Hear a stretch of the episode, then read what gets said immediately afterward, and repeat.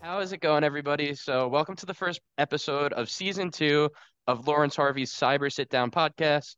Um, every month, I, along with my colleagues, will be speaking to different executive leaders within the security space, uh, speaking about different topics. They will range from how to scale a security program, you know, what's going on in the job market, the different technologies we should be looking after, and then we'll be taking a high level overview um, of the security industry in general.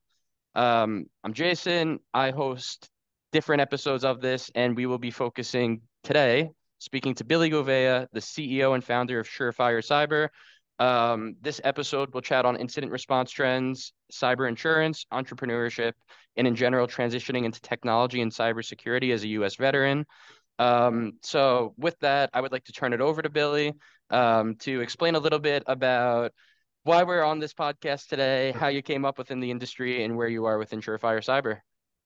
Awesome. Hey, everybody. Thank you very much, Jason. Appreciate that. And uh, great to be with you today. Um, and really look forward to just talking through what we're seeing in the market. I mean, uh, one of the things that I think is a interesting vantage point is we see what didn't work in cybersecurity. So every week we take in, you know, 10 to 20 different um, response events ranging from ransomware to business email compromise to cryptojacking to credential stuffing to denial of service to you know IP theft and things like that. And um, it's a very dynamic field, and we're seeing a very quick evolution in threat actor behavior and, and the different tactics, techniques, and procedures that they use. But um, you know what that also affords us is a is a perspective uh, to help security leaders understand what does work, yep. right? And I look forward to talking uh, through all that uh, with you today. But really great to be here. Yeah, absolutely. Um, I think there's lots of different topics for us to kind of touch on. You just mentioned different areas of IR, and I'm I'm curious to to dig a bit deeper into that. And I think that could be a really good starting point for us. So so with that in mind, right, incident response is probably um, one of the most evolving areas of cybersecurity, I would say. Um, so with that in mind, what are the trends that we're seeing right now? What's maybe been a bit more recent in 2023 compared to previous years and and what are the trends that we're going to be looking after next year as well? Yeah yeah so a, a couple a couple thoughts. Um one is the the threats that we're facing today are going to be here with us for a long time as long as three fundamental conditions are true. One if cybercrime is easy to commit and i can unpack what i mean by that. Two if it's very lucrative. And if you look at the ransomware numbers, it certainly is very lucrative. Certainly. And three, if it can be done with impunity. And so when I think about where we are uh, in the response uh, space today, Jason, um, it, it's clear that there was a big shift with the Russian invasion of Ukraine. Yep. And that took away any chance of reducing the impunity lever. Right. Um, and it also disrupted threat actor groups and led to a, a um, reduction in um, in cyber attacks for a period of time. And you know the way I characterize the uh, the pre-invasion threat landscape is, uh, as it relates to ransomware specifically, is we're contending with a number of dragons. There are a half dozen or so groups driving most of the activity, and they were easy to predict. They were easy to to deal with. You could anticipate their movements. Still very very dangerous, right? But when we were um, involved in in helping an organization through one of their events, or perhaps having to negotiate with these groups, there was enough pattern of behavior that we could understand how they would um, how they would conduct um, that ransomware event, right? Right. After after the invasion, um, those those dragons disintegrated, and we then were faced with a bunch of different snakes, right? So we had uh, code reuse, right? Some very sloppy um, encryption tools. You know, a lot of struggles with with decryption in times. Uh, very unpredictable uh, negotiating behaviors, very erratic demands, right? So you a small organization with a $20 million demand or a large organization with an $8,000 demand, a lot more diff- difficult to anticipate. And so where we are now is that um, there have been a few uh, dragon groups that have recoalesced, but there's still a lot of snakes um, in the in the threat landscape. If that if that metaphor makes sense, and so yeah, it's, it's much more predictable. It's much more difficult to predict, and much more dynamic uh, for our responders to contend with. Yeah, I mean, that is definitely um in a lot to unpack there. I guess going off of that, then at the very end you mentioned it's a lot more for for responders to contend with, right? So um I guess what are responders doing now to contend with these things and and what are some of the technical competencies that people have had to learn over the more recent months to be able to to successfully deal with these incidents? Sure. Yeah, thanks. Um, let me lay layer on um, another consideration is uh, AI, right? And we're seeing generative AI being used by threat actor groups. Um, phishing is certainly much more mature. Yep. We, we can no longer rely on uh, poor grammar to help us detect uh, phishing emails, right? Yep. Um, in the um, negotiations themselves, if you if we look at the transcripts, it's, it's clear that ChatGPT has um, has generated um, some of the negotiation transcripts that we're seeing from the threat actors. Wow. Um, yeah, we're we're also seeing um, you know times when threat actors will use um, generative AI to develop uh, code to um, make certain exploits easier or more difficult to detect. So you know there's there's um, certainly been a jump in threat actor capability as the ease of attacks, as I mentioned earlier, right? As ease of attacks becomes um, ever more increasingly easy. Absolutely. Um, and you mentioned obviously like you're you're seeing that that language is created in ChatGPT. Is it is it what's the right way to even put this? I feel as though when people are using ChatGPT, at least, you know, for business practice and, and what we do, you can kind of tell, right? You can Sure. see when something has that ChatGPT-esque writing to it. Um, is that the case in your world? Like, how, how do you kind of decipher that then?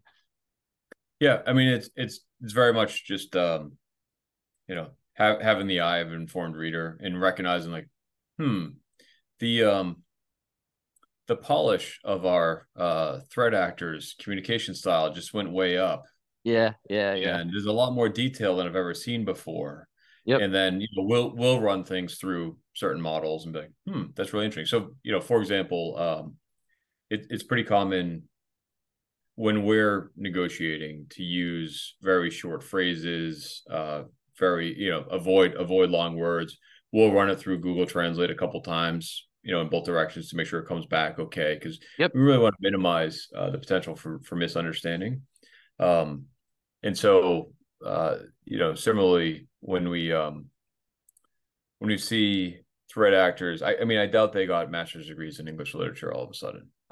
Right. Of course. So I, I think I think it's just the nature of that. But the, the, the more the more troubling trend is the use of AI to uh, enhance uh, scripting and better enable exploits or uh, minimize detection. Yeah, abs absolutely. But I guess on the other side of the fence then, right? Are the responders then able to to leverage AI and and their ways of of com combating the bad guys and the bad girls? Like, Sure. is does it work the other way, or is it more so the adversaries that are able to utilize it? I mean, it, it's clear that cybersecurity is an asymmetric challenge, right? Yep. I mean, you know, the, the uh, threat actors have to be right once, the defenders have to be right every time. Um, Well put. that said, you know, the uh, maturity of EDR tools, the maturity of um, threat intelligence tools is is really heightened, um, you know, im- immensely over the last few years Right. and you know AI has has been a, a key driver of that. So um I think we're we're getting to a point where we're going to have uh robots battling over the defense of our networks. Wow. And I Um, use robots uh colloquially, not yeah. No, I, I I hear you. It's it's it's an interesting time. Um, I guess with that in mind, then obviously like we're going to see an increase or in a continuous need for these security practitioners and people um, to jump into the field because yeah, these events are going nowhere. Um, it's going to keep happening. So I guess with the adoption of AI, that yeah, we'll we'll see more and more of it. Um, and with that in mind, then obviously like organizations need to make sure that they are backed up, right? IR and uh, cyber insurance are going to go hand in hand. Um, I think that's a topic that we should chat about a little bit. Um, so like it's something that I've been seeing a lot on LinkedIn. A lot of thought leaders are chatting about it. I would really want your take on it. Like when an organization is going to essentially choose a cyber insurance policy, what are the factors that should be in place? What uh, what should they consider? Um, talk to me a little bit about your your overview and thoughts on tri- cyber insurance. Sure, and and just to provide a little context, um, we work very closely with insurers to handle uh, to handle their their cyber claims, right? So, I mean, we have a, a that perspective on the market, um, yep. and every day we're working shoulder to shoulder with uh, insurance companies, the law firms with whom they partner, yep, um, and in many cases the the brokers as well, in order to support organizations through events, right? So, um, a few thoughts. One is ninety something percent of an organization's cyber focus measured in dollars, measured in, in effort, measured in board minutes, is around reducing risk likelihood. Right. Correct. Um, I think it's um, quite prudent for organizations to focus on what they can do to re- uh, reduce risk magnitude. Right.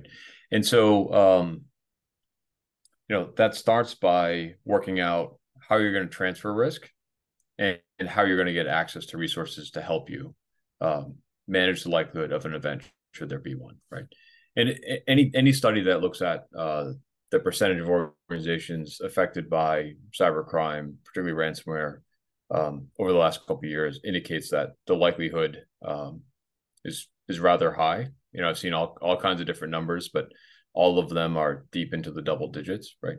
Um, and you know one thing that that's often mistaken is um, cyber insurance does more than just transfer the risk. It also provides access to uh, experts to help you with that. So I, you know, I mentioned the law firms, I mentioned the response firms like Surefire.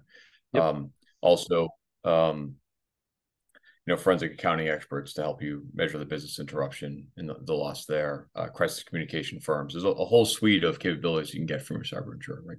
So when asking that question around um, how to how to go about thinking about it. I think it's important to first work closely with your broker to determine Correct.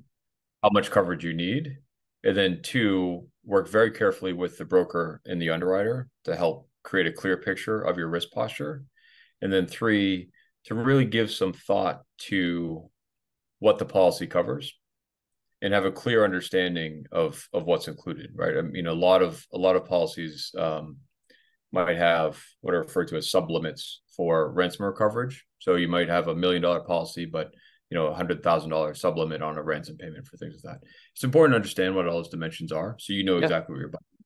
Yeah. And then fourth, figure out um, as you as you go through your incident response plan and uh, and exercise that.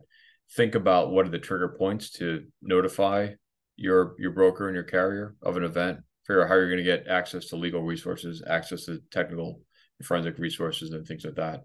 And just walk walk through that that whole chain, but look at your carrier as a partner, not just a payer. Yeah, absolutely. Um, I think that I mean I know for a fact I, I've spoke to leaders as well that have expressed similar sentiments. Um, in terms of the risk that an organization faces, you, meant you, you mentioned risk posture before, right? Um, like in in my world, I'm working with some of the largest organizations in the world, Fortune 10 companies, um, as well as really small startups, talking 10 people in a company all the way through 100,000, or maybe not 100,000, but 50,000 people, right?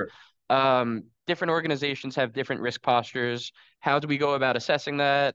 Um, I guess, you know, for a smaller company specifically, what are some of those areas that they might be a bit more susceptible um, in in kind of how does that then tie into cyber insurance as well? Yeah, thanks. Um, so in think about that question, I want to draw back uh, to the conversation we just had about AI.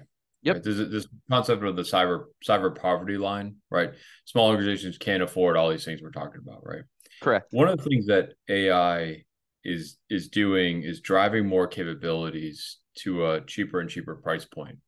And so my hope is that just like a small organization can afford, um, you know, the full suite of Microsoft capabilities through 365 or Google capabilities through G Suite or whatever.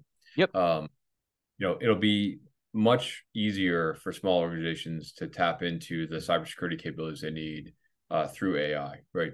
Um, it's you know there used to be this line of like companies that can afford a SOC and companies that can't, right? Yep. Um, that that line has not only moved down but become a less relevant thing, Correct. Because the the changing nature of uh, how a SOC performs, right? Um, so I, I hope that helps in, inform uh, the, the question. Yeah. Um, you know, I'm very, very positive about the advances in technology, the advances in tooling. But the reality is, um, when thinking about any organization, there's only a few fundamental things to protect. Okay. And so just thinking about, um, you know, no matter what type of organization you are or what size you are, what uh, industry you're in or what geography you're in. Um, most organizations uh, face the reality that data is their DNA, right? Well so put. what data they need to protect from what um, and by whom, and then who's accountable for that. I think if you if you start there, you can you can uh, credibly build your posture. Yep. And um, you know just use sound practices. It doesn't have to be as complicated as uh, a lot of security experts make it make it sound. So much of this just has to do with fundamental hygiene, and I think we're getting better at managing our um, technical security posture in our personal lives. Right, you know, installing upgrades and things like that, um, using multi-factor authentication for our personal bank logins. It's yep. the same principles, the yep. same um, hygiene practices to apply corporately. So if someone's accountable about thinking about that DNA, um, and how to protect that data, uh, it's I think it's quite easy to make demonstrable gains. Makes a ton of sense to me, and you you you touched on a really interesting point that I kind of want to dive into a little bit more. So so you mentioned, I guess, a better security hygiene in our personal lives, right? And in like the audience for this particular podcast, we're going to have a lot of people that are security practitioners. They live and breathe it. They're passionate about it. Um, but we might have some people that are tuning in that aren't aren't in security, right? They they might be in total different industries. Um, so for people that you know might not be as exposed to cybersecurity as as we are, what are some of those practices that people can implement in their in, in their daily lives to be more secure um, and, and more just cyber conscious? Yep, yep. And and the um, the phone call I received directly before this one was from a 80 year old relative who says, "I think all my photos are stolen. Take a picture of of that email and send it to me. And I looked at the URL. I'm sorry, I looked at the uh the, the send address, and it was just some crazy address. Oh, right. Oh, so no. like you didn't get on with your life, right? It's everything's fine, you know. Yep. So um I think you know w- w- the reason I bring that bring that up, Jason, is um, you know this this person had a sense of wariness around like I don't know if this is real or not, right? So yep. just like when someone knocks at our door, we'd want to get a sense of who it is before we open it, right? Correct. Um, just like when you get an email, like let's just make sure we we have some sense of its legitimacy before we we open it and start clicking on stuff, right? Um, and so, you know, October Cybersecurity Awareness Month, we're at a point where everyone's aware of cybersecurity. That's great. We so so let's then focus on uh, what we should do about that, right? Yep. But it wasn't that long ago when um, it was a very poorly understood and perhaps vague concept, right? So I think in terms of the the foundational things that are that are really easy to do, like um, validate that you know who an email is coming from. Look at that send address, right? Um, validate that the website you're going to is actually the one that you want to go to, right? Look at your bank's website URL and make sure it has that little lock at the top, uh, top yep. left, right? Um, I mentioned multi-factor authentication. You know, go through the step of getting the text message or uh, going to the app to to enter a code. Um, that not only provides another form of authentication, but also is a bit of a speed bump to help us slow down and make sure we're, we're being conscious about things, which is key. And then, um, you know, the last piece of advice, advice that I just offer in, in general is uh, use really long passwords. Yeah. Right. You know, the threat used to be, can someone guess my cat's name? Right. But um, now it's uh, it's so easy to run through so many different password combinations. Um, and if you think about, you know, you can run through every six digit combination in a few seconds. Right. If you have a 20 digit combination, it takes, you know, many weeks to run through all those, right? Yeah. So it's a really long password. That makes sense. Um, I actually saw a graphic on LinkedIn. It was some really intricate chart about like the amount of characters, capital letters, lowercase letters, all these different ways that you can create a password, right? Um, and it was pretty much the length that that it would take for um, I don't know if it was even AI or, or adversaries in general to be able to figure that password out. Um, so yeah, I hear you loud and clear. That's some, something that I'm super conscious of in my in my own personal cyber hygiene, and obviously being a, a cyber recruiter for the past four years, like it's it's opened my eyes to these things. Honestly, um, you know, I think that that's one thing that I really like um, about the the market and area that I recruit in is I, I, I would like to think of myself as somebody that's pretty security conscious and overall. So um, I think that integrates really nicely with the people that I network with day to day um, and everything that you just mentioned right there. Um, so this all makes sense to me, and, and thank you for that, Billy. Yeah, of course. And and uh, let's just um, do a quick test on how cyberific you are, Jason. Um, oh, how, what go. what is what is your password? I'm just interested in learning how long it is. So it's Billy at Surefire one two three with an exclamation point, but the exclamation point's there, of course. Oh, good. So it has a complexity. All right. Yeah, That's yeah. yeah, I like it. I like it. exactly. Yeah, there you go. But um, no, um, I I definitely have a uh, a couple of them, and I change it up a little. Different passwords for different platforms. Super conscious of it. But thank you for that again. Um, as we approach probably the the back end of the episode, one thing that I definitely wanted to touch on, Billy, was was the concept of of entrepreneurship within cybersecurity. Um, in your background, right, coming from a previous firm in a high level security leadership role to then to then pivot, take that next step and, and really build out a security company. Um, you know, that has a lot to it. There's different challenges, different um, areas that you have to navigate. Talk to me a little bit about the thought process in doing it, what led you to kind of pulling the trigger on doing it and, and the different pros and cons of it. Yeah. Um, Thank you. I I'll say that we're still very much uh, building out our firm. I I think um, we're in the third inning as far as things things go. It, has been uh, just a tremendous experience, and I'm really grateful for, uh, for yep. the opportunity to do this. I, I, guess when I think about entrepreneurship, um, it's really important to reflect very deeply on why you want to build a company. Right, the yep. the world didn't need another response firm I was just um, of the view that there's a lot of great companies in our market, but there are some structural problems that um, demanded new market participants to address, right? Which is another way of saying uh, current companies that are already doing things successfully don't have the same impetus to change necessarily, right? And so, well put. Um, I thought that there are some changes that would improve the outcomes that those hit by cybercrime uh, deserved and demanded.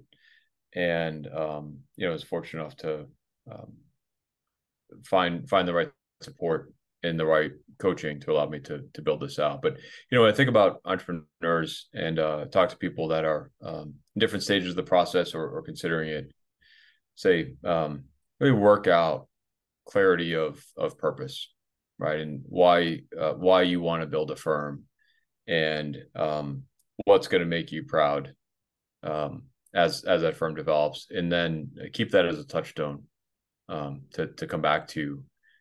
And you know, it's something we talk about internally all the time, right? Yeah. It's just uh, you know, hey, I'm really pleased to have had the opportunity to help hundreds of organizations through these events. The work that we do is um, deeply meaningful, and it's an honor to be called in to help companies uh, through a crisis situation. In some senses, in, in some instances uh, an existential uh, situation. So, yeah, um, you know, I think um, that's a big it's a big part of our why, right? Yep. And I think that has helped um, not only give us focus but also uh, give us energy as we go forward. Absolutely. Um, you yeah i mean it's powerful I, I, I like what you mentioned kind of with with the organization's ethos right keeping that at the core of what you're doing and um, keeping that reminding reminding that to the different employees in the organization at all levels at all levels as well um, when when you opened up that answer, you mentioned that Surefire, like there's lots of IR firms out there. Surefire are able to, you know, essentially come in and and, and execute similar work, but maybe there are a couple of uh, different practices that are going to help differentiate what you guys are doing compared to um, a couple of different types of firms out there. What are what are some of the things that Surefire are doing right now that that might be a bit more cutting edge and um, you know uh, different, and what's what's going to cause the waves in the industry there? Yeah, thanks. Um, it starts with our our use of technology and our our focus on scripting together a number of tools to accelerate the process, which um, we're hopeful can lead us to provide a faster set of outcomes, right? So, you know, if we can provide forensic findings within a day or two versus a week or two, you know, it takes a lot of stress out of um, out of the event for that organization going through that. It reduces their business interruption, allows them to get back in business and provide products and services upon which we all depend. Um, it um, it reduces the cost of claim for the cyber carriers uh, providing that. It also changes the role of our responders, right? So we think about this is such a talent focused field, as yep. as you know very well. Absolutely. Um, and I think if we can um, scale through scripting and allow automation to execute a number of the repeatable tasks, it changes the role of our experts. Yep. To being less focused on, um,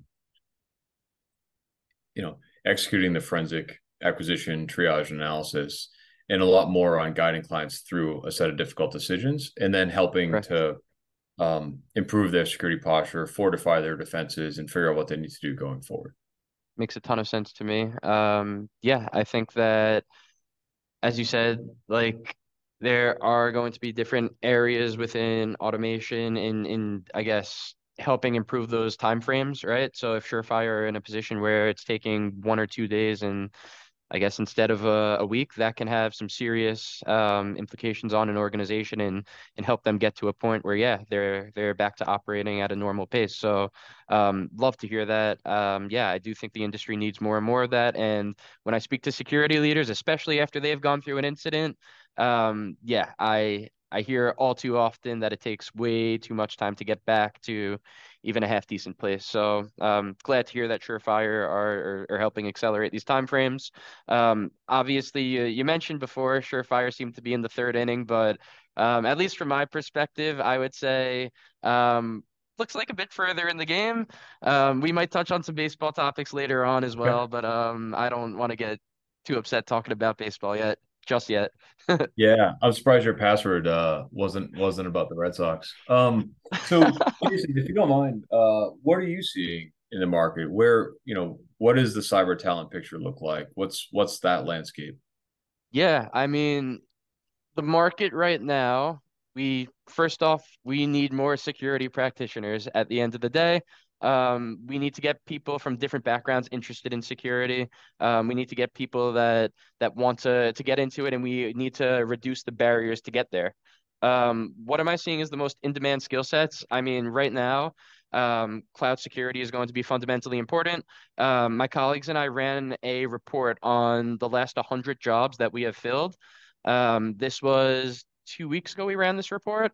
Um, and I think it was like 72 or 73 of them um, to some capacity were we're, we're, we're quite quite cloud focused, right? So individuals that can come in and secure different cloud environments. We have, I mean, at this point, most organizations are going to be in the cloud, right?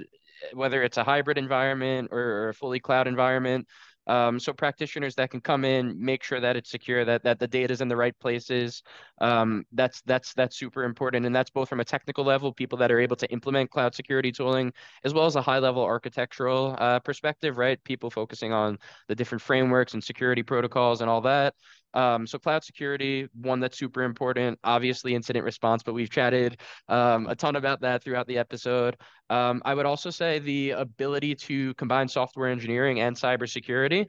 Um, I mean, my God, that is a challenge in itself, but people that can write the code understand kind of how to write it in in the most secure manner um, how to break down code as well um, how to exploit code and find the vulnerabilities in it. That's that's not going anywhere. Um, so so yeah, obviously this all then ties in into the wider cyber ecosystem, right?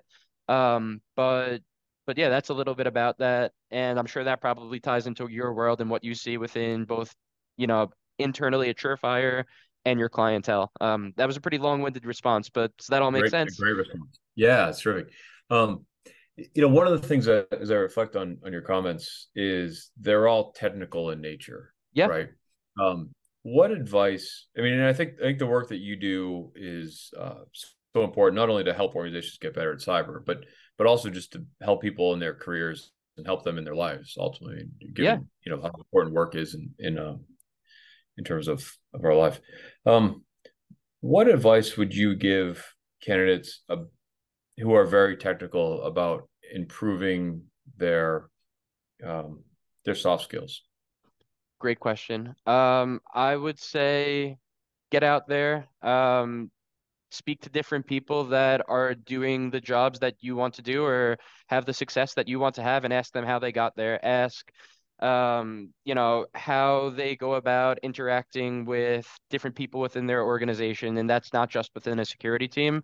That's asking them how they communicate with people on the operation side, on the administrative side. Like, right, I think communication is one of the most important things. So being able to understand different patterns of communication, different people's ways about it, um, that's that's super helpful.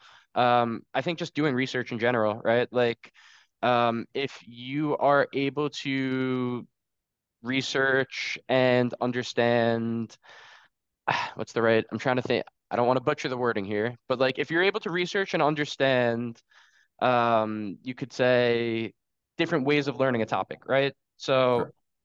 a lot of the time I'll be asking people questions in in quite technical screenings. Um and I can tell when somebody doesn't quite know the answer, but what I think is more powerful is saying, "Hey, um, what I would do to find out this information is I would go to this source and I would ask this person, or I would read this book, or I would read this blog, right? Um, so being continuously hungry to learn more, um, finding that information and, and knowing how you would find the info, that's super helpful as well. Does does that does that help answer? Again, might be a yeah. bit long-winded. No, some great points, and you know, it, it's it's clear that uh, communication is the hardest thing that we do as human beings. But your your last point I, it brings to mind an interview with uh, a colleague I've had the fortune of working with for some years now. I remember asking her a question, um, and it was it was clear her answer was a, a bit soft, right?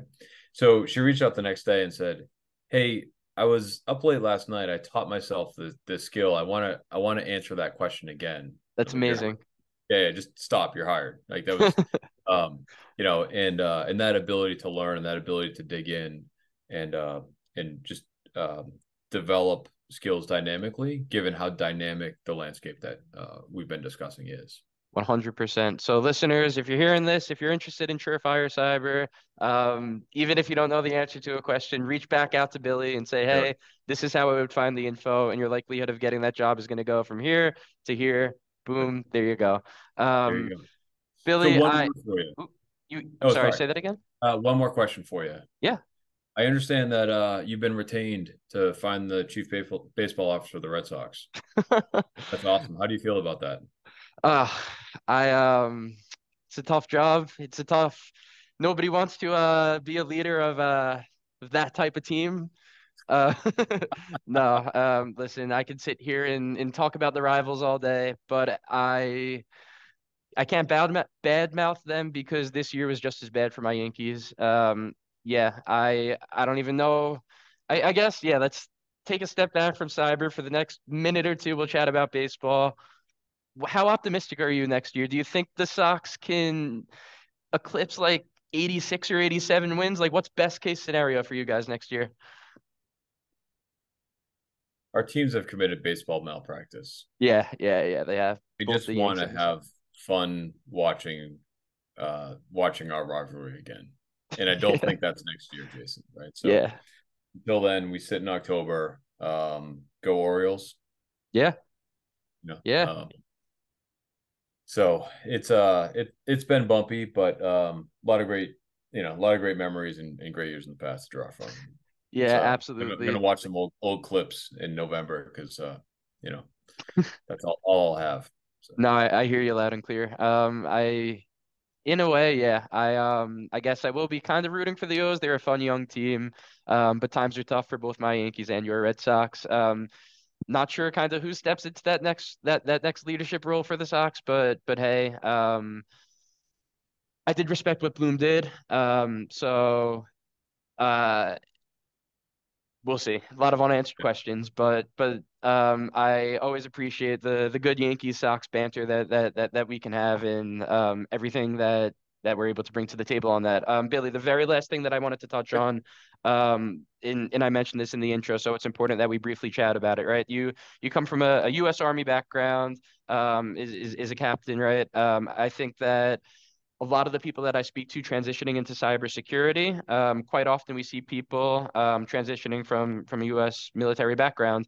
What are some what are some specific tips? Like, there's lots of SkillBridge uh, practices out there and programs, but what are tips for people transitioning? What are some of the soft skills that they can leverage to be able to then um, effectively work in more of, I guess you could say, a corporate security environment, and and and how can they go about doing that?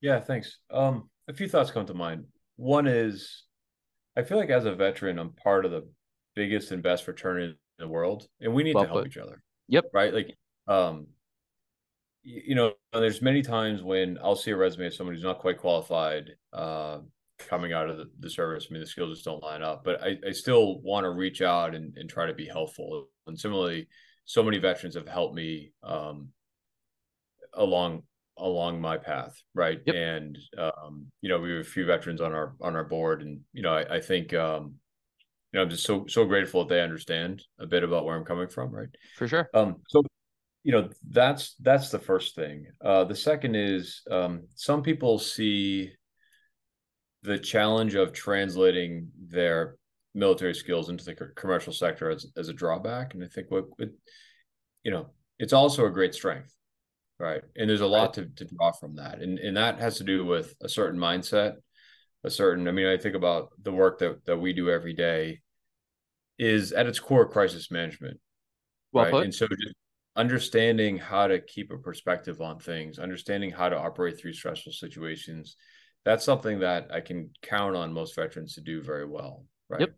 But there's also this tenacity that I, I feel like is is part of um, that mindset and that's a that's a great attribute. And so, what I'd encourage uh, veterans to think about is um, use those strengths, talk about those strengths, you know, uh, portray them as exactly that, and don't think about um, the translation uh, challenge as a, as a drawback. Think of it as an, an opportunity to take what um, what you've done uh, to keep us safe and free, Yep. and uh, use it to help organizations stay secure.